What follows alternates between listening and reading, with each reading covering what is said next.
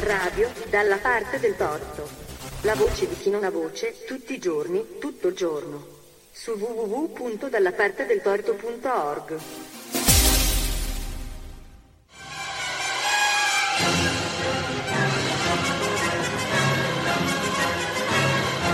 Apprendisti stregoni. Di Pietro Stramba Badiale.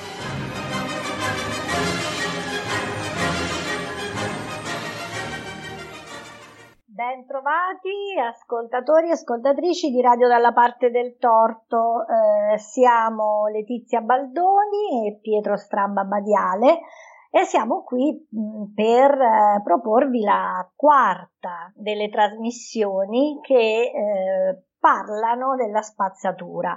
Noi vogliamo parlare di spazzatura sia come cittadini, però visto che abbiamo un esperto qui che è il nostro direttore della radio, tra l'altro Pietro Stramba Badiale, approfittiamone e facciamoci raccontare questa volta la storia dell'AMA, dell'azienda municipale ambiente, perché ehm, diciamo che può essere interessante e anche un po' emblematica. Eh, per eh, velocemente Pietro, prima di, eh, di chiamarti, ehm, volevo riassumere le puntate precedenti.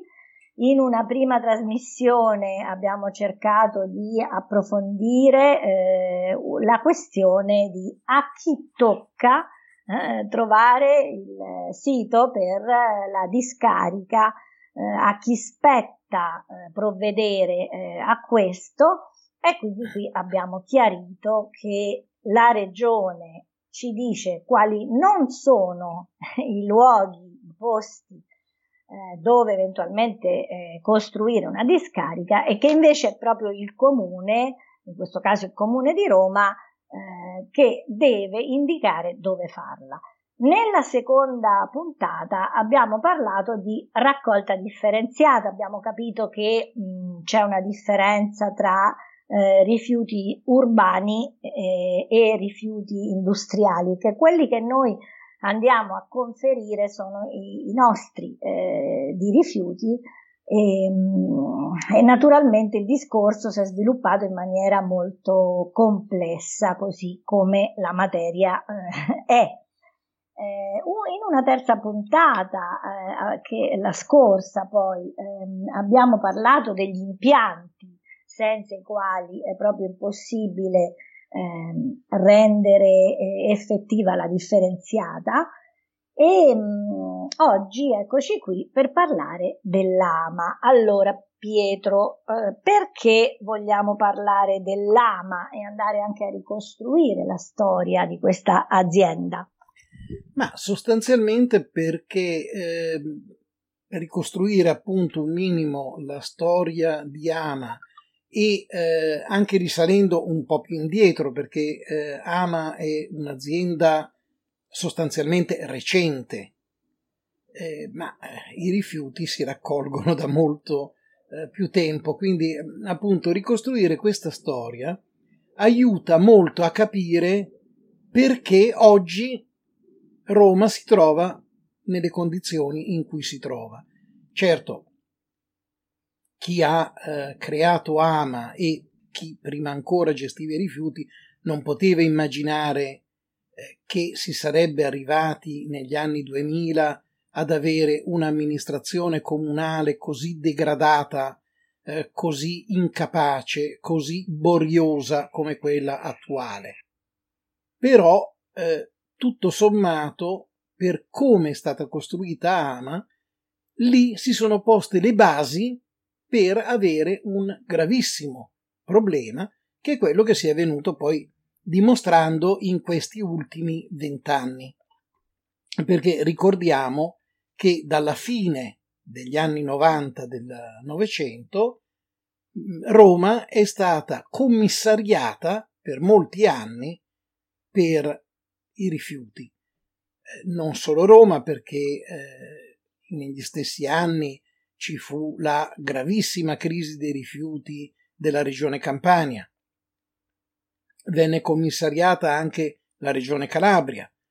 Quindi ci furono, diciamo, eh, varie situazioni di crisi apparentemente ingovernabile, dovute anche a una fase di transizione, sia di transizione tecnologica, sia di transizione eh, di tipo eh, giuridico-amministrativo, sia anche nella quantità e qualità de- dei rifiuti prodotti.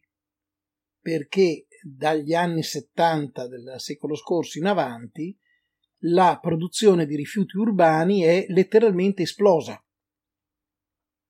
Adesso sono diversi anni che per tutta una serie di motivi, eh, alcuni positivi, altri negativi, eh, positivo il fatto che c'è una maggiore coscienza ambientale, che anche le imprese hanno cominciato, alcune anche da diversi anni, a eh, creare dei prodotti più facilmente riciclabili, con meno imballaggi, eh, eccetera, ma dall'altro lato c'è l'aspetto negativo. La grande eh, crisi economica esplosa nel 2008 e che in qualche misura non ha ancora avuto fine, anzi ha avuto dei periodi pure di aggravamento, è chiaro che ha inciso anch'essa, perché se andiamo a sovrapporre l'andamento della produzione di rifiuti urbani eh, con l'andamento della situazione economica, del PIL, dell'occupazione, eccetera, vediamo che le due curve sono molto molto vicine sempre. C'è un rapporto proprio diretto perché ovviamente una situazione più florida porta a maggiori consumi e quindi a maggiore produzione di rifiuti. Ma torniamo quindi alla, allo specifico di questa puntata. La, I rifiuti a Roma sono stati gestiti per molti, molti decenni, come dire, alla volemo bene? Cioè, eh, mentre eh, in altre realtà, eh, in Italia e in altri paesi, cominciava a delinearsi una gestione di tipo industriale dei rifiuti, Roma ha sempre gestito in proprio, il comune di Roma ha sempre gestito in proprio il, i rifiuti, nel senso che eh, la eh, raccolta dei rifiuti, lo spazzamento, insomma tutte le attività che oggi chiamiamo di igiene ambientale, venivano svolte da un dipartimento del comune di Roma. Era la cosiddetta gestione diretta. Cioè il comune si assumeva in proprio il servizio e lo gestiva con i propri dipendenti. Questa è una, una, forma di gestione che era diventata residuale in Italia almeno dagli anni 30 del Novecento, perché eh, in seguito a una legge del 1903 erano nate le aziende municipalizzate, che è un termine che si usa molto spesso ancora oggi, anche se le municipalizzate non esistono più da 25 anni, ma eh, nell'uso è rimasto. In questo caso eh, l'azienda municipalizzata è un'azienda che non ha una sua personalità giuridica, che è posseduta interamente dal comune, ma che è distinta dall'apparato comunale. È quello che si chiama la gestione in-house. Quindi il comune comunque se la gestisce in casa, anche se in una forma giuridica diversa rispetto alla, alla gestione diretta. A Roma si è gestita la raccolta dei rifiuti lo spazzamento delle strade per decenni in eh, gestione eh, diretta, per cui il comune, per una mancanza di risorse economiche, ma molto probabilmente anche per una, chiamiamola carenza culturale, perché non è compito del comune gestire il ciclo dei rifiuti, ovviamente. Il comune ha compito di amministrare la città, i servizi essenziali, eccetera, i servizi alla persona, eccetera. Per cui ci si è sempre limitati a raccogliere, mettere in un cassone e poi qualcuno avrebbe provveduto in qualche modo a liberarci di questi rifiuti. Quando alla metà degli anni Ottanta del Novecento si è deciso finalmente di passare a un'azienda municipalizzata, ovviamente ci si è dovuti porre alcuni problemi. E come si sono posti? Nel modo più, come dire, più facile. Un uh, imprenditore romano di successo, almeno a parole gra- grande amante della città, si presenta dal sindaco, signorello democristiano nella fattispecie, appena eletto, e eh, gli dice, caro sindaco, so che tu hai una brutta patata bollente tra le mani, perché devi mettere in piedi sta azienda e insomma ci vogliono risorse, ci vuole tecnologia, ci vuole know-how. Io voglio tanto bene a Roma. Casualmente ho una grande estensione di terreno che si presta benissimo. Facciamo così, tu raccogli i rifiuti, me li dai, io li metto nella mia discarica, ti faccio anche pagare poco e ti libero per sempre dei problemi. Questo industriale era Manlio Cerroni, che allora non era così famoso come, come adesso, e il, il suo terreno stava nella Valle Galeria a Malagrotta, al confine, diciamo, tra Roma e Fiumicino, però allora Fiumicino era una uh, circoscrizione di Roma, era la quattordicesima circoscrizione, non si era ancora separato dal, dal comune di Roma. E quindi Ama è stata costruita, non si chiamava nemmeno Ama, si chiamava Amnu, eh, azienda municipalizzata nettezza urbana, è stata costruita proprio come un sistema, eh, come eh, diceva un, un ex amministratore delegato di Ama, ramazze e bidoni. Cioè era mm. tutta centrata sulla raccolta. E così è rimasta. E così è rimasta negli anni attraverso le modificazioni anche di nome, di, di, di status giuridico, eccetera. È rimasta sempre un'azienda che si occupava di raccogliere i rifiuti dalle strade e dalle case e darle, portarle a Malagrotta. Tanto Malagrotta era enorme, c'era tanto spazio. Nel frattempo, nel 94, abbiamo una data precisa, il 7 giugno 1994, la ex municipalizzata AMNU viene trasformata in base alle nuove leggi che superano il concetto di municipalizzata, viene trasformata in azienda speciale del comune di Roma e si chiama Azienda Municipale Ambiente. Ecco è nata AMA. Vediamo in sé come società non ha una storia antica, è una storia recente, tutto sommato. Poi nel 2000 viene trasformata in società per azioni.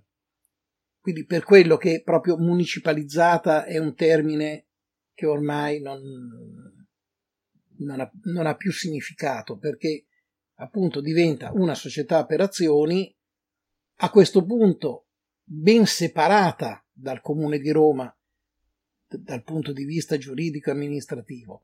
Però, certo, è una società per azioni che ha un unico azionista che è il Comune di Roma, che quindi è l'unico socio dell'azienda. Per cui, quindi diciamo, non è cambiato un granché. Non è cambiato un granché eh, da un certo punto di vista, è cambiato tutto da un altro punto di vista.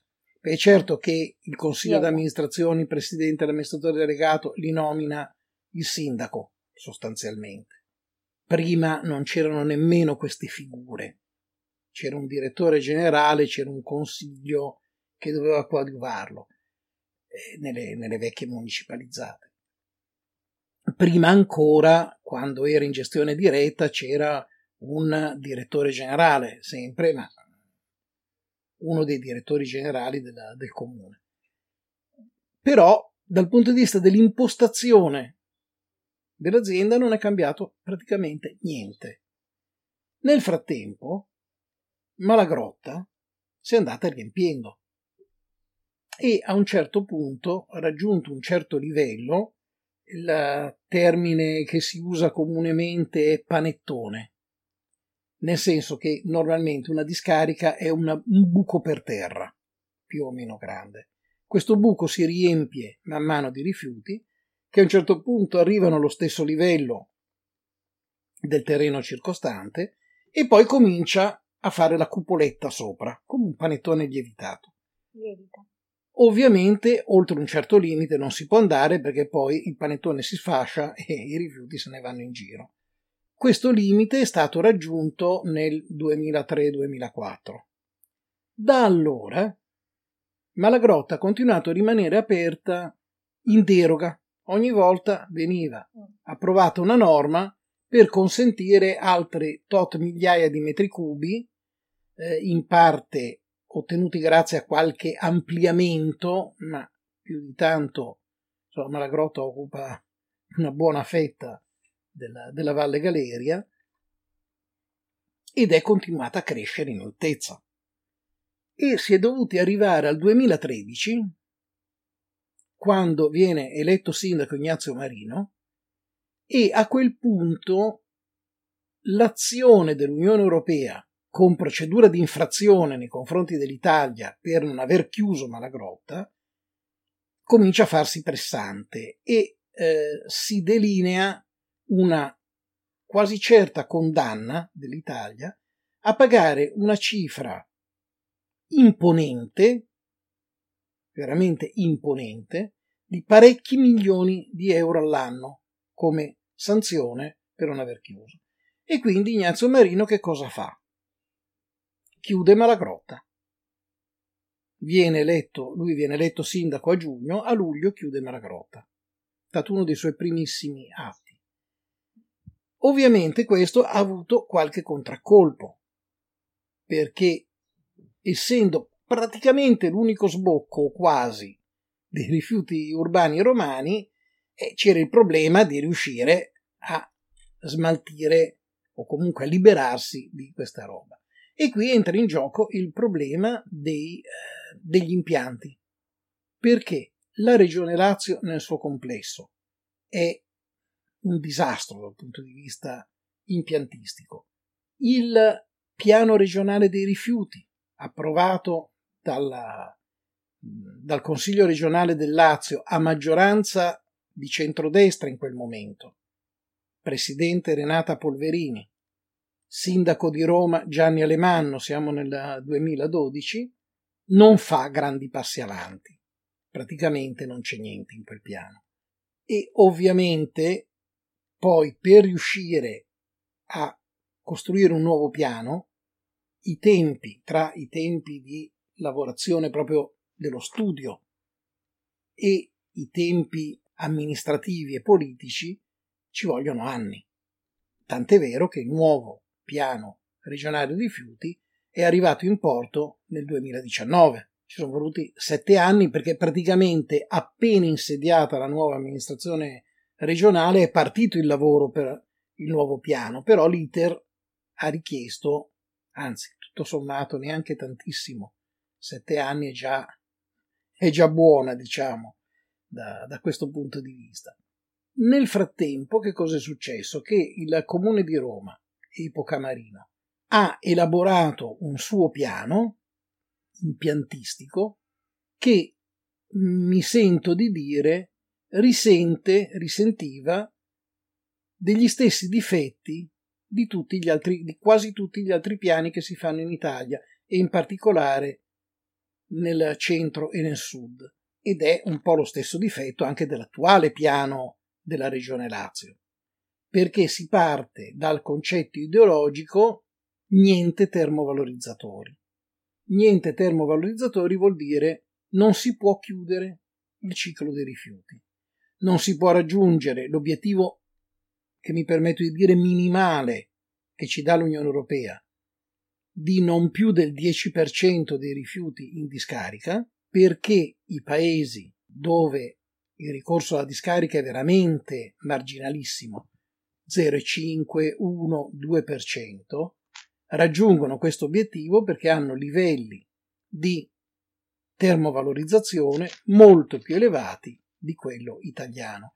In Italia siamo intorno al 20% di rifiuti urbani selezionati, ovviamente, che vanno nei termovalorizzatori, ma se andiamo a guardare i dati relativi al Lazio possiamo anche metterci a piangere perché in questo momento nel Lazio c'è un solo impianto che è quello di San Vittore che ha una capacità limitata, che comincia a sentire molti acciacchi dell'età e che avrebbe bisogno di essere messo a posto. Quello di Colleferro è chiuso e comunque aveva più o meno gli stessi problemi e quindi il Lazio è da questo punto di vista sguarnito.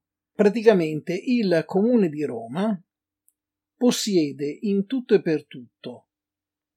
E quando dico il comune di Roma intendo il territorio, chiariamo, del comune di Roma, possiede in tutto e per tutto sei impianti, questo sono i dati ISPRA del 2019, quindi in realtà sono già diventati cinque perché uno è stato chiuso dal fuoco, eh, tra pubblici e privati cinque impianti di trattamento meccanico biologico che non sono impianti di trattamento dei rifiuti, sono impianti di selezione intermedia che non risolvono alcun problema. E poi, sempre nel territorio del comune di Roma, ci sono otto impianti di compostaggio. Attenzione, non di trattamento integrato aerobico e anaerobico, ma solo, solo di compostaggio, che quindi si perde tutta la componente energetica praticamente della, di quel tipo de, del rifiuto organico. L'elenco degli impianti esistenti a Roma è finito, non c'è altro, perché poi ci sono un impianto di compostaggio a Fiumicino, un impianto di compostaggio alla Dispoli, diciamo allargandoci alla, uh, alla provincia di Roma, un altro trattamento meccanico biologico a Pomezia, dove peraltro c'è stato un incidente due o tre anni fa, e eh, una discarica a Civitavecchia. Questa è la dotazione della provincia di Roma, città e della città metropolitana di Roma.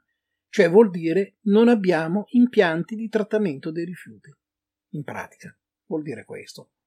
Dunque, eh, quello che racconti non è, cioè eh, gli effetti li, li vediamo tutti, però diciamo che questa storia personalmente mi rende ancora più sconsolata, cioè non so quale possa essere la strada per uscire da questa ottusità, vogliamo chiamarla ottusità dei politici, dei governanti fi, che finora, eh, dunque eh, Ama è nata nel 1985, giusto? Sì, diciamo inizio nel 1985. Eh.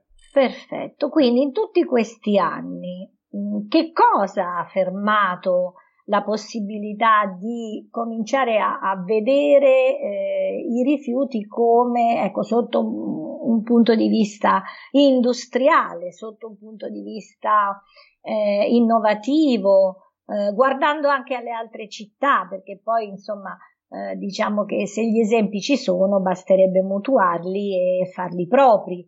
Perché tutto questo non è successo? Eh, so che la questione è bella complicata, so che c'è di mezzo un po' di tutto, eh, ma eh, il mio, come dire, il mio pensare da cittadina mi, mi fa chiedere ma come ne usciamo da tutto questo? Quando ne usciremo? Eh, sono ottime domande, veramente ottime domande eh, il perché eh, credo che ci sia un mix eh, micidiale di, di motivazioni. Eh, c'è il completo analfabetismo tecnico-scientifico di gran parte degli amministratori pubblici. C'è eh, una componente, come dire, di rimanere sempre ancorati a visioni di breve periodo, che anzi diventano sempre più brevi. Questo avviene tanto nel pubblico quanto nel privato. Eh, storicamente, un'azienda privata, anche grande, importante, ma di proprietà di una famiglia che deve rendere conto solo a se stessa. Può permettersi, poteva permettersi, di fare una programmazione anche di lungo periodo, di avere una prospettiva ampia e quindi di andare verso delle innovazioni eh, di processo, innovazioni di prodotto, eccetera, anche con una certa decisione, perché tanto, appunto, io l'ho deciso, io me ne prendo la responsabilità, ma se va male ci perdo io. Il fatto che oggi sempre più le imprese abbiano necessità di ricorrere al finanziamento del mercato, quindi agli azionisti, alla borsa, ha portato ad avere visioni di periodo sempre più breve perché non bisogna scontentare gli investitori. Perché se un investitore non riceve un guadagno dal suo investimento in tempi brevi, porta i suoi soldi da un'altra parte. E allora, a un certo punto, l'orizzonte temporale è diventato un anno, da bilancio a bilancio. Adesso, con la presentazione dei bilanci trimestrali, l'arco temporale è diventato di 90 giorni e bisogna cercare di far avere i dividendi a investitori che spesso hanno interessi e visioni opposte di come dovrebbe svilupparsi un'azienda. Nel pubblico e nell'amministrazione pubblica è più o meno la stessa cosa. Lo è sempre stata, diciamo, da, da quando esiste la democrazia parlamentare, indubbiamente l'orizzonte qual è? È quello da qui alle prossime elezioni. Quindi erano i classici cinque anni. Negli ultimi 40 anni raramente una legislatura è durata 5 anni e quindi anche a livello nazionale spesso l'orizzonte è ancora più limitato perché nessuno ha il coraggio di partire con un'impresa che magari farà vedere i suoi frutti tra 8 tra 10 anni. Nel frattempo se li godrà qualcun altro perché se l'opera non sarà stata già bloccata nel frattempo verrà completata quando a dirigere il governo, a dirigere un comune, una regione ci sarà qualcun altro. E quindi viene un po' a decadere l'interesse. Quindi c'è anche questo aspetto. In più ci sono altri aspetti, tipo quello di forze politiche che costruiscono le loro fortune facendo opposizione a tutto per principio. E quindi quale cosa migliore di suscitare paura negli elettori? Se io li martello dicendo che i termovalorizzatori sono fabbriche di cancro e di morte, e la gente finisce per crederci, anche perché purtroppo dall'altra parte non c'è nessuno che sappia come controbattere. Ehm, vorrei fare un piccolissimo esempio personale. Una ventina d'anni fa eh, mi viene chiesto dal, dal general contractor di un, di un costruendo termovalorizzatore, mi viene chiesto di scrivere una specie di catechismo per gli abitanti della zona che sono sul piede di guerra contro questo impianto. Allora, pensandoci un po', dico va bene, se vogliamo avere un minimo di efficacia, dobbiamo metterci nei panni di quei cittadini e rispondere alle loro paure, alle loro obiezioni, alle loro domande. Allora, messo le cose del tipo, ma è vero che il termovalorizzatore riempie di diossina l'aria intorno? E ovviamente la risposta era no, non è vero perché queste sono le documentazioni, eccetera. Eh, ma è vero che dove ci sono i termovalorizzatori aumentano i tumori? anche lì no, il registro tumori regionale dice che, eccetera, eccetera, eccetera. Bene, preparato tutto questo lavoro, bocciato. Cioè, no, così si semina sfiducia. Noi dobbiamo invece mettere le domande in questi termini. È vero che il termovalorizzatore fa migliorare la qualità dell'aria intorno? Gli ho detto, signori, fatevelo. Perché ovviamente il risultato è stato che ci sono state barricate, scontri, è andata avanti per cinque anni questa cosa, eh, con ricorso alla forza, insomma, una situazione degradata e degenerata, anche grazie alla totale incapacità di saper comunicare, di saper costruire il consenso. E questa è un'azione alla quale nessuno mette mano, perché la paura dei forconi c'è sempre, ovviamente. Certo, invece eh, la, la, parte che devono fare i cittadini è molto importante. Eh, facciamo una piccola anticipazione sulla prossima trasmissione che parlerà proprio del ruolo dei cittadini eh, nei confronti del, della gestione dei rifiuti, perché, eh, come stavi dicendo adesso, se non arriva un'informazione corretta, giusta, eh, dettagliata anche no, di quello che i cittadini devono sapere, di quello che devono fare, eh, manca un, un, pezzo importante di tutto il piano eh, della, di, di, gestione della spazzatura. E quindi mh, andremo ad approfondire anche questo la prossima volta proprio eh, vedremo questo aspetto diciamo di educazione del cittadino che eh, facilmente può essere anche pilotato, passatemelo questo termine, ma eh, lo penso e lo dico eh, verso l'accettazione o meno di un certo tipo di eh, intervento. Sì, eh, de- anticipazione per anticipazione, butto lì solo una cosa. La parola chiave sarà partecipazione. Ma attenzione, questo è il punto forse essenziale, una partecipazione che viene costruita e favorita con norme adeguate dalle istituzioni. Cioè la responsabilità primaria non sarà, non deve essere del cittadino, deve essere delle pubbliche amministrazioni che mette in condizioni il cittadino di fare scelte, eccetera, eccetera. Io eh, ritorno a questa cosa dell'AMA eh, perché mh, mm, stavamo dicendo quindi la convenienza o meno di investire no, su, sulla spazzatura, ma l'AMA è un servizio che ha anche dichiarato fallimento, ci sono state perdite molto, molto grosse in, in bilancio, no? questo mi pare che sia successo eh, nel 2014 sì, l'AMA mm. Servizi Ambientali SRL però sì. è una, un ramo, è solo un però ramo. questo bilancio dell'AMA è sempre abbastanza, è stato sempre problematico. Non so se con questa giunta attuale è molto migliorato. Ma eh, arduo dirlo, cioè arduo nel senso che mi sembra azzardato dire che è migliorato perché eh, non dimentichiamoci che il Comune di Roma ha contestato e quindi per lungo tempo bloccato e non approvato i bilanci AMA 2017, 2018 e 2019, cosa che ha fatto sorgere più di un sospetto. Esatto, sì, no, non è chiara la situazione. Ecco. ecco, perché far sì che non vengano approvati i bilanci e soprattutto perché non vengono approvati?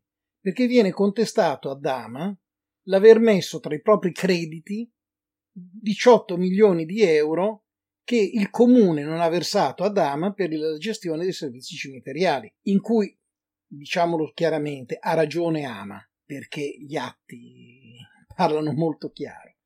Ma continuare a non approvare e, in alternativa, costringere a redigere un bilancio in perdita per tre anni consecutivi apre la strada al fallimento. La strada al fallimento con tutto quello che ne può conseguire.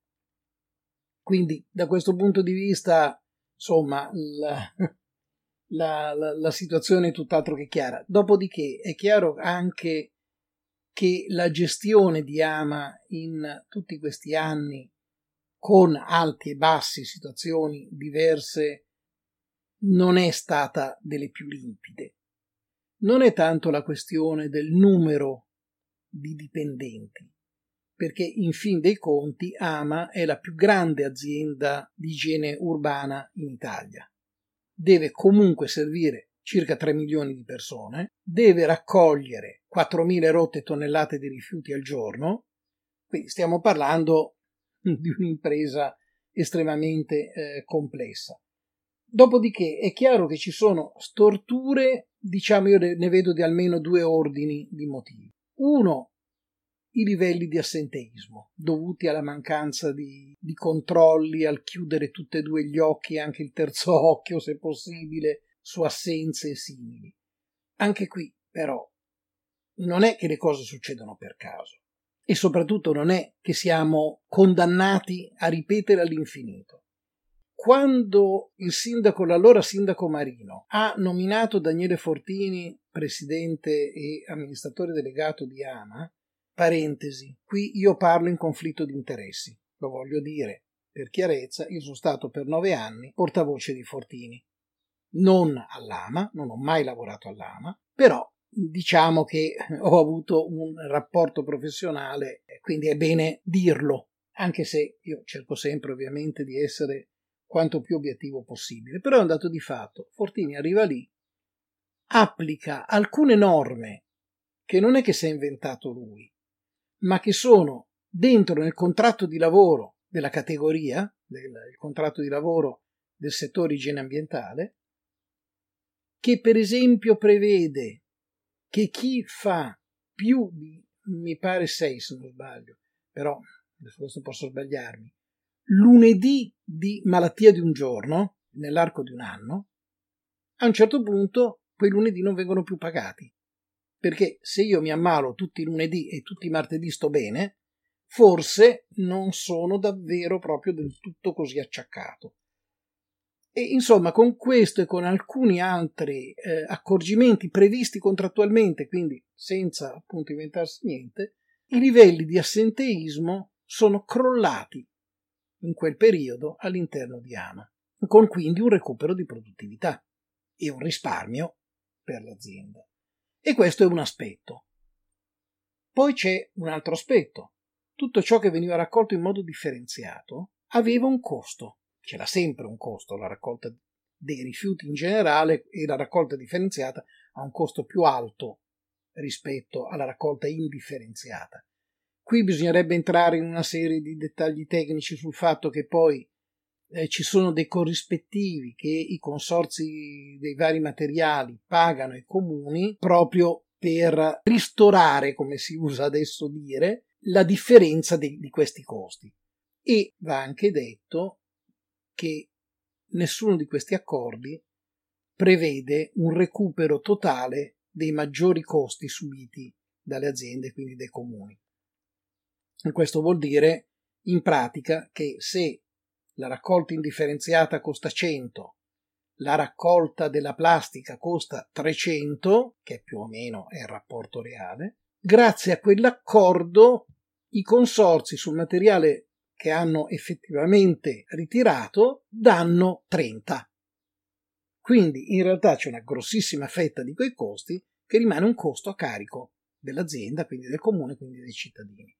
Però è anche vero che alcuni materiali si possono vendere sul libero mercato. La carta, per esempio. La carta all'AMA costava farla portare via alcuni milioni all'anno, milioni di euro. Fortini blocca tutti questi contratti, indice un bando e quel costo, non miracolosamente, ma in base a delle normalissime leggi di mercato, si trasforma in un introito di milioni. Cioè nel gioco tra quello che il comune e l'ama, quello che l'ama non spende più per far portare via la carta e quello che incassa per vendere la carta, il saldo complessivo è 5 milioni di euro che vanno a finire in più nelle casse di Ama e quindi in meno da prelevare dalle tasche dei cittadini, tanto che per due anni consecutivi la tassa rifiuti è stata ridotta del 5% ogni anno. Poi arriva la nuova amministrazione, dopo che quella vecchia è finita nel modo traumatico che ormai tutti sappiamo, come primo atto licenzia Fortini e chissà se in questo ha avuto peso il parere dell'allora assessora all'ambiente, che di Fortini è stata collaboratrice consulente e che non, diciamo tra i due non c'era un grande amore. Fatto sta che Fortini viene cacciato sui due piedi. Arrivano nuovi amministratori. A dir la verità, da allora ad adesso è arrivato un plotone di nuovi amministratori perché ne hanno cambiati parecchi, consiglieri d'amministrazione, amministratori delegati, così come c'è stato un tourbillon di assessore all'ambiente, compreso un lungo periodo senza un assessore all'ambiente, e il risultato è che la tassa rifiuti non è più diminuita. I costi per AMA sono aumentati e quindi, come dire, non siamo per nulla contenti. Ecco, diciamo per dirle in modo uh, semplice, non siamo proprio leggero anche, via, sì. non siamo per niente contenti. Eh, ecco. In effetti c'era gente per la strada che protestava. Eh, molti cittadini sono scesi in strada ieri per eh, protestare perché le strade a Roma sono invase di spazzatura, perché insomma le cose davvero non vanno. Mm, a questo proposito, come soluzione, eh, tu che cosa ne pensi della privatizzazione dell'azienda dell'ambiente? Cioè, secondo te sarebbe peggiore o migliore come soluzione privatizzare l'azienda? Ma diciamo che dal punto di vista dell'esperienza fatta in varie parti d'Italia, il privato non è una soluzione nel modo più assoluto. A parte che ci sono stati anche due tentativi da parte in, in momenti successivi da parte di due grandi multinazionali del rifiuto di entrare nel mercato italiano. Prima è stata eh, Waste Management, che è una società eh, americana eh, a proprietà eh, diffusa diciamo piccolo azionariato soprattutto, eh, molto chiacchierati in passato per presunte infiltrazioni criminali già nella casa madre, diciamo, al di là poi di quello che può essere l'Italia, e che a un certo punto si è ritirata dal mercato italiano per manifesta impossibilità di andare avanti. E eh, poi c'è stato un analogo tentativo da parte di Veolia, grande multinazionale francese dell'igiene ambientale e anche quella non ha dato buoni risultati, si sono ritirati eh, pure loro. E infatti la questione delle gare per l'affidamento del servizio in realtà è un falso problema perché quasi sempre, per non dire sempre, queste gare vanno deserte. Perché non ci sono privati, in Italia in particolare, non ci sono privati che abbiano gli strumenti finanziari, tecnologici, eh, eccetera, per poter gestire in modo efficiente ed efficace il trattamento, la raccolta e il trattamento eh, dei rifiuti. Tra l'altro c'è da considerare che in tutto il centro-nord d'Italia le grandi città e anche la gran parte di quelle medie hanno imprese di igiene ambientale che sono comunque pubbliche o totalmente pubbliche, come è il caso eh, di Roma, o miste ma a controllo pubblico, come è il caso di altri, altri grandi operatori come A2A in Lombardia, come era in Emilia Romagna, eh, eccetera. E anche al sud le più grandi città, Napoli, eh, Bari, Palermo, eh, hanno tutte imprese pubbliche, perché il servizio di eh, gestione del ciclo dei rifiuti è uno di quei tipici servizi a rete che in qualche modo rappresentano un monopolio naturale. Quindi è difficile pensare anche allo spezzatino, come pure era stato pensato dal sindaco Marino, per esempio, sia pure solo come ipotesi. E cioè, per esempio, a ogni municipio fare una gara eh, e vedere come va nei vari municipi. In realtà spesso è la dimensione che conta. Più grande è un'azienda, maggiori probabilità ci sono che lavori bene e che abbia le capacità finanziarie e tecnologiche per costruire gli impianti. Quindi, parole chiave che possono aiutarci a uscire da questo stagno potrebbero essere, vediamo se sei d'accordo con me, una competenza. Va da sé. Sì, va da sé. Eh, l'altra, lungimiranza, cioè guardare in una prospettiva, no? Perché qui siamo sempre sull'emergenza, dobbiamo uscire dall'emergenza e andare verso un medio termine, un lungo termine. Certo. Altra parola chiave, buona politica? Qui siamo nel campo dell'opinabile, però sì, certo.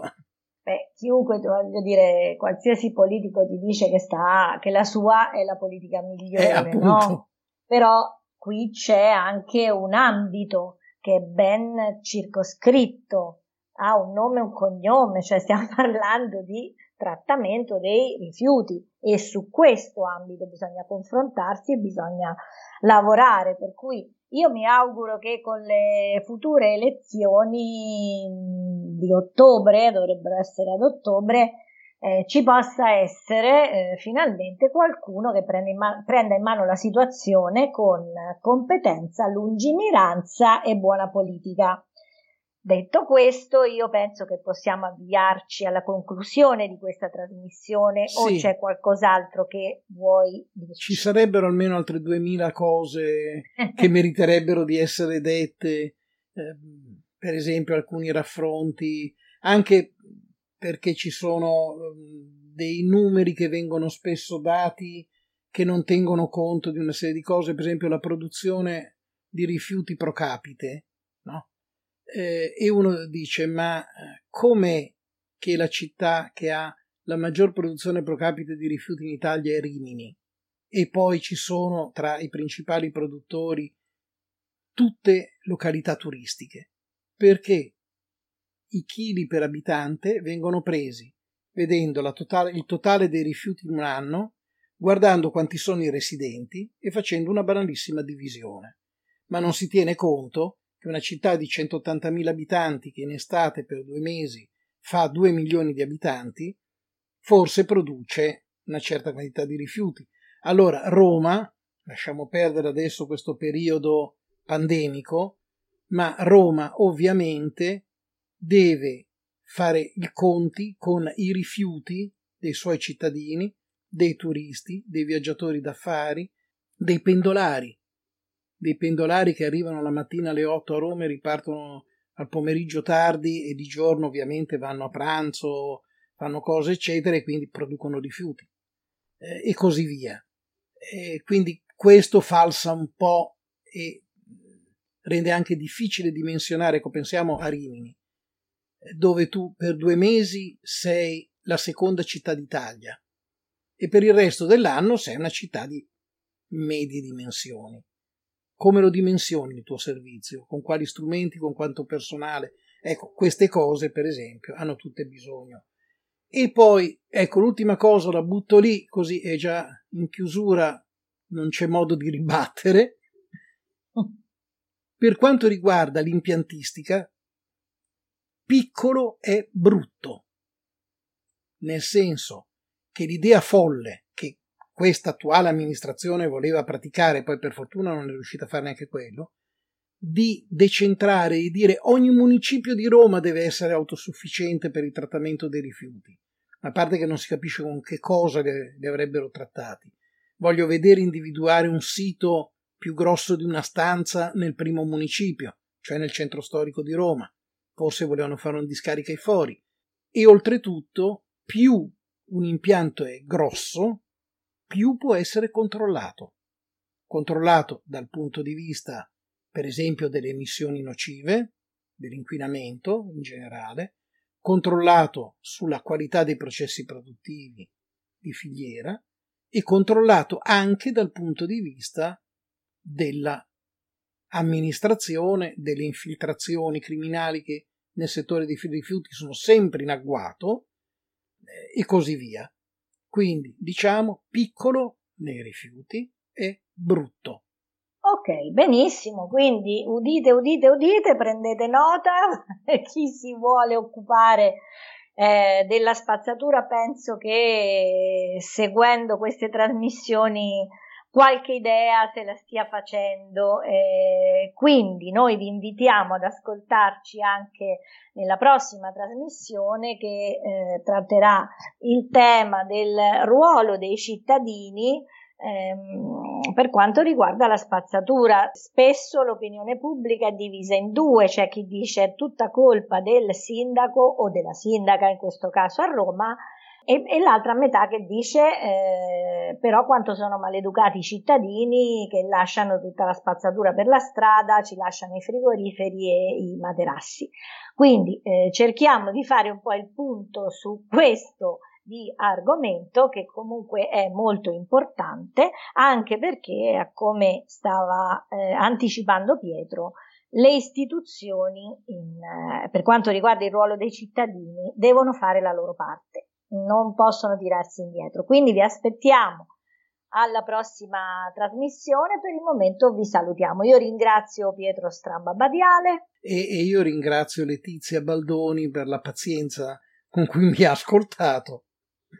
Assolutamente per me è un piacere. Alla prossima, un saluto a tutti e a tutte. Ciao a tutti.